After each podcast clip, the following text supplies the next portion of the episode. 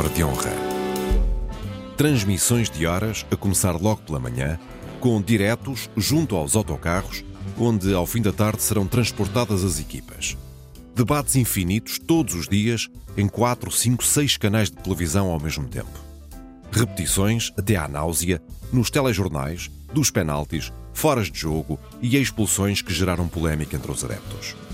Há demasiado futebol na televisão portuguesa? O que é o futebol afinal? O divertimento mais barato e democrático? O espetáculo de circo com que se hipnotizam os povos? Ou as duas coisas ao mesmo tempo? O espaço público precisa de ser aliviado dele? Ou mais vale comprarmos já todos uma camisola para assistirmos aos Jogos do Europeu? São pistas para o cruzamento de ideias entre Raquel Varela, historiadora, e Joel Neto, escritor. O Palavra de Honra começa agora. Olá, Joel. Olá a todos os ouvintes. Olá, Raquel. Boa tarde aos ouvintes. Tu já adiaste um encontro amoroso por causa de uma final de um jogo de futebol? Uh, é uma boa pergunta. Penso que não. Uh, o que não quer Mentira dizer é pecado. que Mentira é fosse... pecado. o que não quer dizer que não fosse capaz disso. Sabes que eu, eu gosto muito de, de futebol. Uh, mas acho que o futebol ocupa demasiado espaço na, na sociedade portuguesa. Repara, o futebol é aquilo sobre que eu falo com, com o meu pai. Para muitos pais e filhos é assim. Quando não há mais nenhum assunto sobre que consigam conversar, ainda lhes resta o, o, o futebol. Uh, e o futebol ensinou-me geografia, ensinou-me história, ensinou-me a existência de etnias, ensinou-me a existência do outro, sob uma série de, de pontos de vista.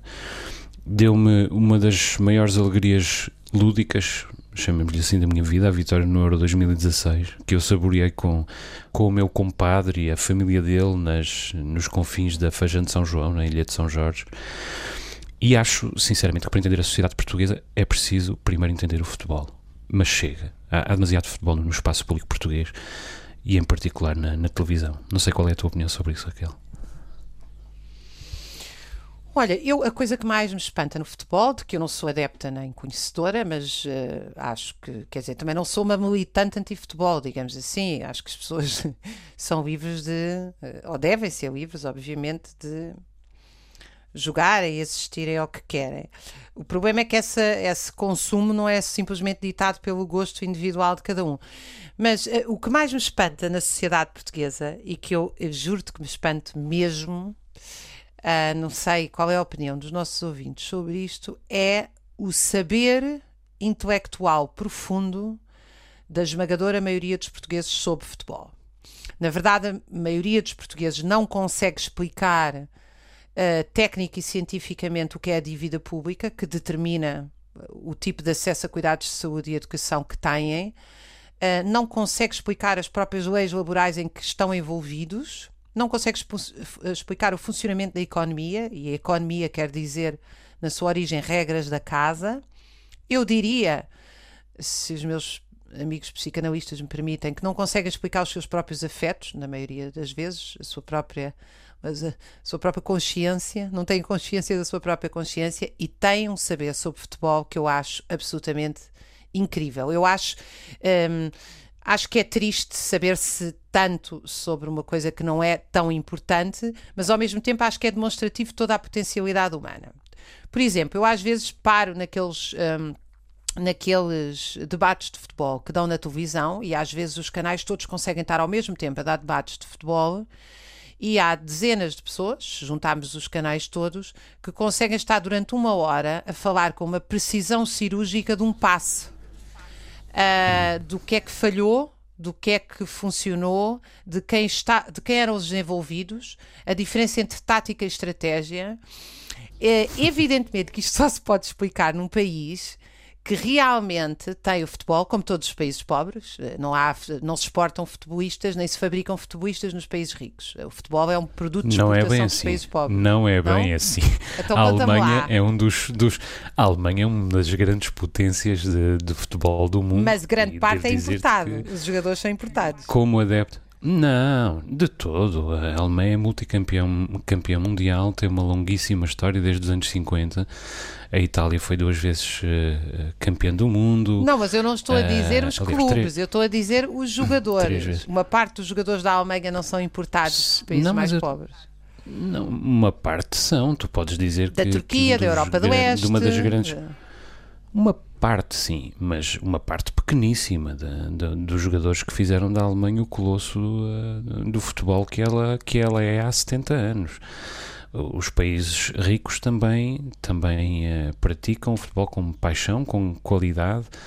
Inclusive, os países escandinavos têm crescido muito nos últimos 30 anos e, portanto, Mas eu, eu não a minha dúvida, uma coisa é praticarem.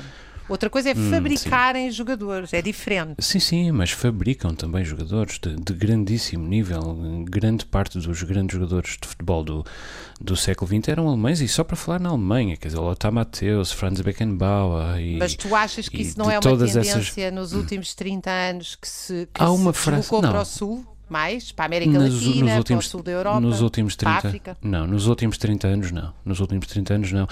Até porque tem sido precisamente nos últimos 30 anos que, que tem havido uma uma maior eh, preponderância dos países europeus nos, nos grandes triunfos uh, internacionais, tanto uh, a nível de clubes, e que sim, uh, são em grande parte sustentados por jogadores importados, como a nível de seleções e que sim são, em, mas em pequeníssima parte, sustentados por, por jogadores importados. O Jorge Valdano tinha uma frase sobre isso que era: A pobreza nunca foi boa para nada a não ser para o futebol. É evidente que, uh, dispensando-se de, de tanta logística que outros desportos exigem, o futebol precisa, no essencial, de uma bola, eventualmente de duas balizas, mas joga-se criativamente apenas com uma bola de trapos, historicamente ele eh, pode ser praticado com, com mais uh, facilidade por quem não pode comprar uma raquete de ténis ou uma bicicleta de competição ou um carro de rally, isso é evidente. Mas também é evidente que os países uh, ditos ricos e ricos um, ehm, perceberam uh, a força mobilizadora que o futebol tinha, e não me digo apenas a nível político, mas também a nível social. O fenómeno das soccer moms no, nos Estados Unidos são, são um paradigma disso. E, e não, não recordeste apenas entre, entre, as, eh, entre as populações imigrantes.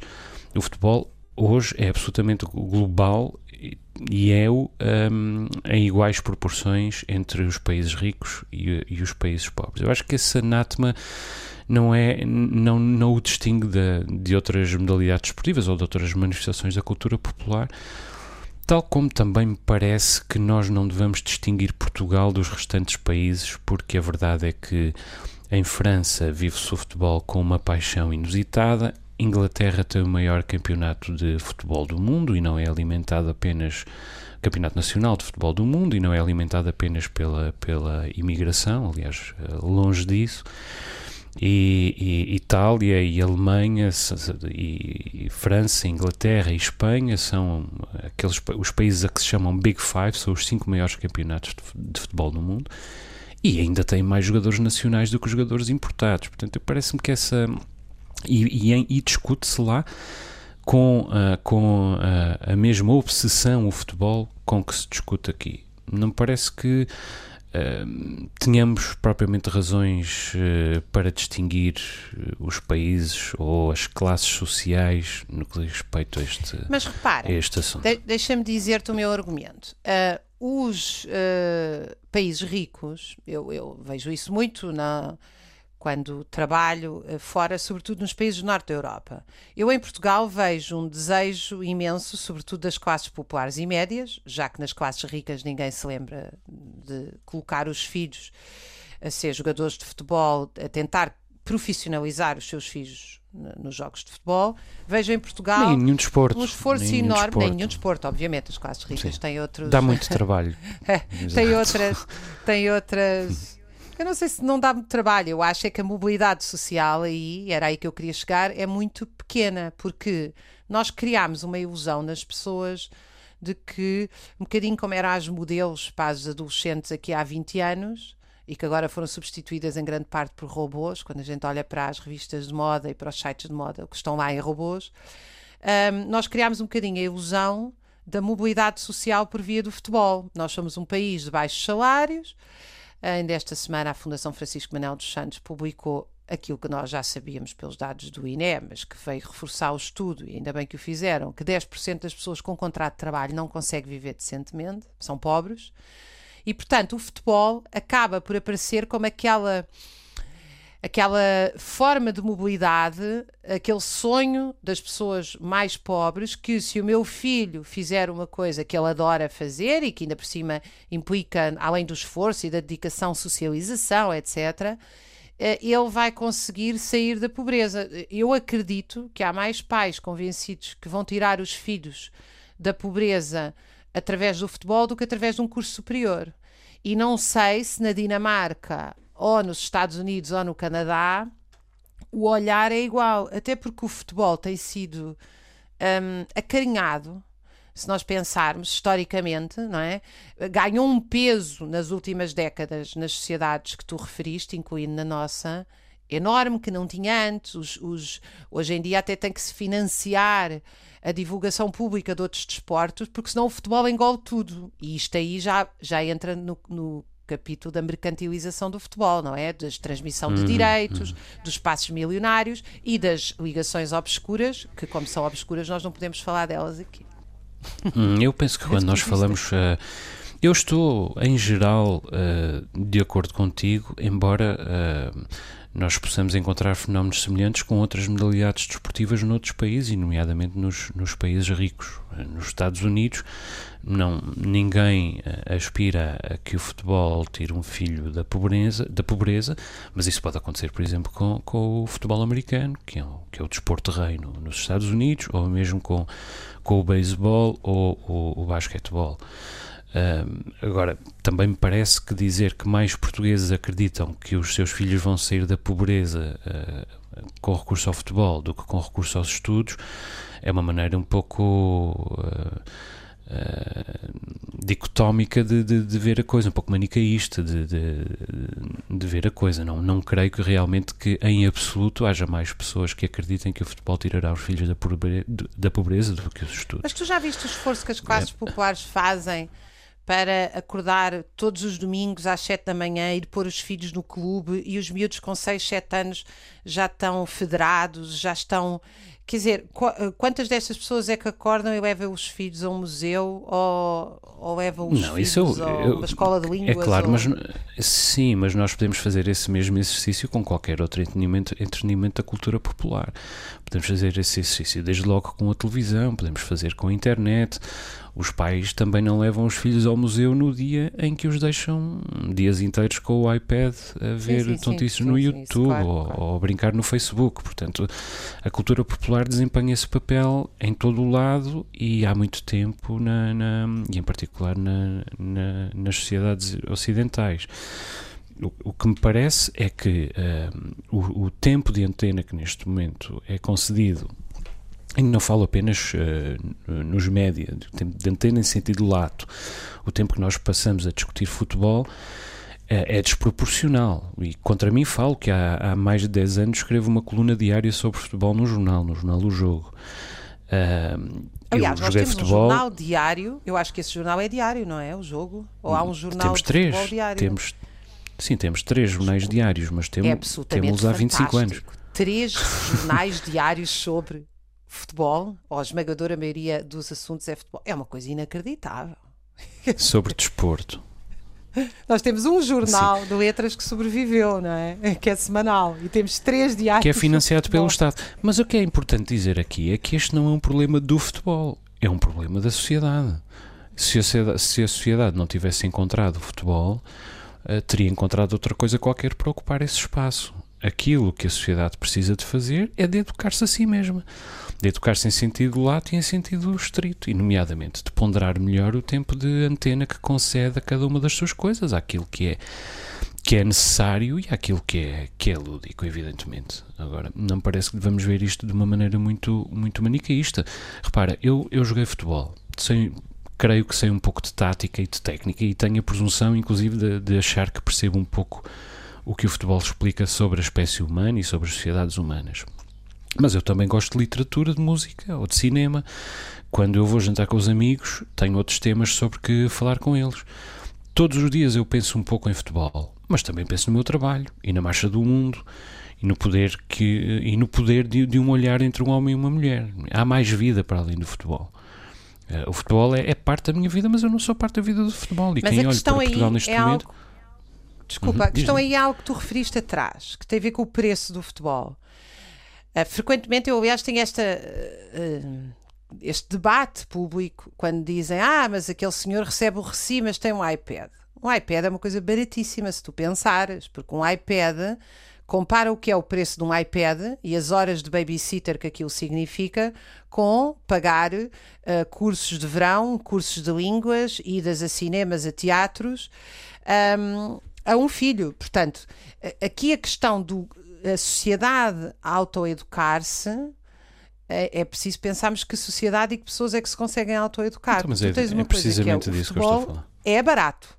Futebol é muito barato. Porque é, uma, é, uma, é, uma, é um desporto primitivo que usa até uh, o campo de batalha, mimetiza o campo de batalha. Eu estou a dizer primitivo sem nenhum tipo, sem nenhum sentido pejorativo. Eu acho ótimo que quem vá ao futebol vá, não, não tenho. Acho de facto o problema é a mercantilização, é o exagero, são os negócios, não é? Acho ótimo que as pessoas joguem o desporto que quiserem. Mas é um desporto primitivo no sentido em que ele reproduz um campo de batalha com os pés e com as mãos, não é? Neste caso, a mão é suposto não se jogar, penso eu, no futebol. Mas enfim, não é uma coisa. Tu, tu para fazeres um desporto náutico, precisas de gastar muito dinheiro a comprar esse, uh, esse material. Ou para gostares muito de passar muito tempo a ler, tens que ter alguém que dedicou muitas horas a ensinar-te a ler. E portanto, aqui também há uma orientação da sociedade neste sentido, não é? Uhum. Sim, eu estou de acordo contigo em abstrato. A questão é, não demonizo o futebol. O futebol é, é um instrumento uh, que a sociedade, a que a sociedade recorre um, em excesso, digamos assim. Eu, eu tento resistir ao, ao, moralismo em geral e, neste caso, mais uma vez, uh, tento, tento resistir-lhe. Agora, uh, uma coisa de que, de facto, eu sempre entendi que o futebol não precisa de ser um, um modelo de virtudes. Um, e inclusive sempre disse um pouco como, como dizia o, o Nick Hornby, que é, que é o escritor e é também um adepto apaixonado de futebol e nomeadamente do Arsenal, e que dizia que precisava do futebol porque precisava muito de um pretexto, ao menos uma vez por semana, para se comportar como um gordo buçal e de orelhas salientes. Era esta a expressão dele. É Mas ainda há pouco tempo. É, sim, exatamente. E o Nick Hornby, uh, ainda não há muito tempo, uh, numa entrevista, ele escreveu essa frase e outras frases do género que se tornaram emblemáticas num, num livro chamado Fever Pitch.